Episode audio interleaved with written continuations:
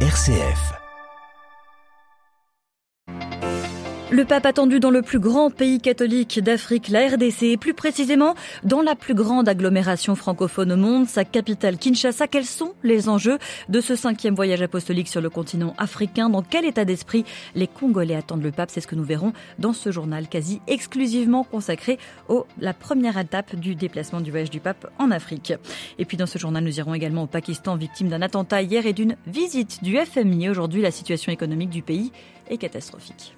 Radio Vatican, le journal, Marie Duhamel. Bonjour à tous. Cet après-midi, François sera de retour sur le continent africain pour son 40e voyage apostolique. Il est embarqué ce matin dans l'avion qui l'emmène à Kinshasa, la capitale de la République démocratique du Congo, le plus grand pays catholique d'Afrique, 45 millions de fidèles pour une population de 100 millions d'habitants. Le pape vient leur apporter des mots de consolation alors que des groupes armés ensanglantent le pays à l'est. Il vient leur demander de convertir leur cœur en vue de construire la paix dans le pays. L'est du pays est en effet le théâtre d'affrontements entre forces armées nationales, groupes rebelles les corps expéditionnaires de pays riverains. Et Christian Géronima, analyste indépendant congolais, rédacteur francophone du China Africa Project, nous explique les origines de cette instabilité dans l'Est. Cette instabilité qui dure depuis plusieurs années a eu plusieurs sources. Le niveau interne, évidemment, remonte au fait que depuis des années, l'État congolais a perdu de son autorité et, de, son administration a perdu du contrôle de plusieurs territoires depuis déjà les années 70-80. Et puis, il y avait des problèmes internes communautaires sur les questions identitaires, notamment avec les communautés Tutsi vers le sud Kivu, mais aussi une partie du nord Kivu. Il y avait des questions sur les, les problèmes fonciers avec d'autres communautés. À tous ces problèmes, problèmes internes congolais est venu se rajouter évidemment la guerre de 97 avec l'entrée de l'AFDL, mais sans oublier évidemment le, le fait du génocide rwandais qui est venu jouer un rôle euh, essentiel euh, dans, dans, dans, ce conflit-là. Les effets de ce génocide a eu comme conséquence d'externaliser euh, le conflit avec l'implication des pays comme le Rwanda, l'Ouganda, qui pour des raisons sécuritaires à un moment donné, puis des raisons mercantiles, ont commencé à envahir, à entretenir l'instabilité dans l'est de la RDC. La situation devient une situation très délétère, si bien qu'une prolifération des groupes armés, ça devient difficile aujourd'hui de déterminer exactement le problème, d'où est-ce qu'il est parti et comment y résoudre forcément. Un des propos recueillis par Stanislas Kambashi, notre envoyé spécial sur place qui a pris le pouls de la population avant l'arrivée du pape à Kinshasa. Demain, plus d'un million de personnes sont attendues à l'aéroport de Ndolo pour la messe. Les écoles sont fermées. La matinée a été déclarée fériée par les autorités. Alors qu'attendent les Congolais avant justement ce grand moment de joie? Quels sont leurs sentiments avant le du pape? Je vous propose d'écouter la voix de quelques-uns. Nous sommes très heureux et aussi concernant la situation de la sécurité dans notre pays. Il y a la guerre à l'est du pays et lui nous apporte un message de paix. Bien évidemment, j'attends un message particulier de sa part, un message d'espoir surtout. Donc on attend du pape un message clair et précis pour que la paix revienne dans notre pays. Finalement, finalement. Ah, la joie est immense. La joie est immense et tout ce qu'il donnera comme message, ça sera, je pense, que des messages de réconfort, d'unité. Sa présence ici marque déjà euh, quelque chose de grand. Alors je pense que le pape va nous encourager dans le travail que nous faisons déjà parce que vous savez que l'Église catholique joue un rôle très très important dans la vie même de la société congolaise. Comme Congolais, nous voulons euh, qu'il y ait une autre voie extérieure qui viennent dénoncer les atrocités. Et avec sa notoriété internationale, nous croyons qu'il y aura des solutions pour la paix dans notre pays. Des propos recueillis par euh, donc notre envoyé spécial sur place. Concrètement, le voyage du pape commencera dans l'après-midi à 15h. Son avion devrait atterrir à Kinshasa, direction le Palais de la Nation pour un entretien avec le président Tshisekedi, puis une adresse du pape à l'ensemble des autorités du corps diplomatique et aux représentants de la société civile. Un premier discours que vous pourrez suivre en direct sur notre site internet ou notre page Facebook. Cette première prise de parole sera l'occasion pour François de souligner les défis à relever pour le pays, mais aussi d'assurer, d'assurer les autorités de la collaboration de l'Église, elle est considérable, notamment au niveau des structures éducatives et médicales. Parmi les structures existantes, le centre de santé mentale Téléma des sœurs hospitalières dédié aux malades mentaux. Face à l'ampleur de la demande, un second centre a d'ailleurs été ouvert, conséquence visible d'une société congolaise malade. Le reportage à Kinshasa de Xavier Sartre. Le centre est presque tranquille ce matin. D'habitude, il faut se frayer un chemin à travers la foule.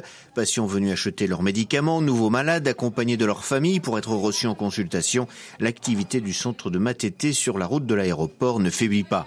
C'est l'une des rares structures à offrir pour les riches comme pour les pauvres des soins spécialisés. Ce qui vaut au centre Téléma, relève-toi en lingala, la langue locale, une reconnaissance de la part des patients, comme s'en félicite sœur Benelli Kimia, la directrice. À Téléma, j'ai eu la solution de ma situation. Je me sens stabilisée, accueillie. À Téléma, je me sens chez moi parce que j'ai été bouleversée, chassée en famille, rejetée à la société. Mais une fois venue à Téléma, prendre le traitement et suivre surtout les consignes donnés en consultation, ça m'aide à me relever, à vivre avec ma maladie.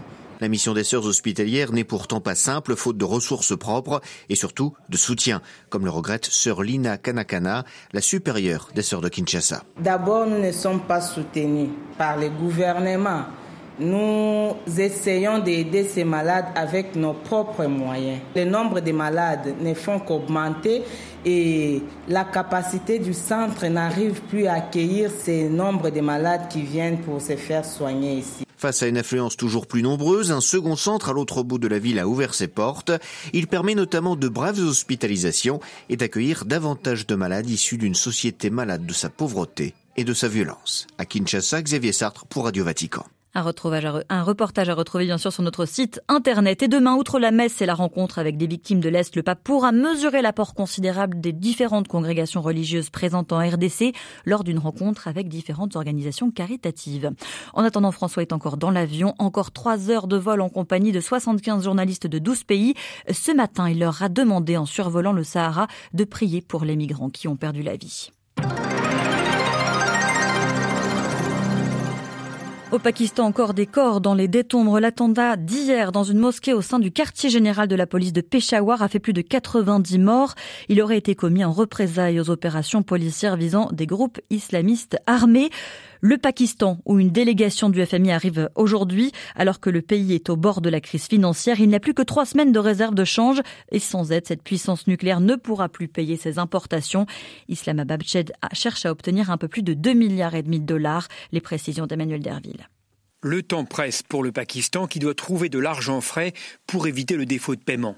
Islamabad doit rembourser 20 milliards de dollars cette année alors qu'il a moins de 4 milliards de réserves de change.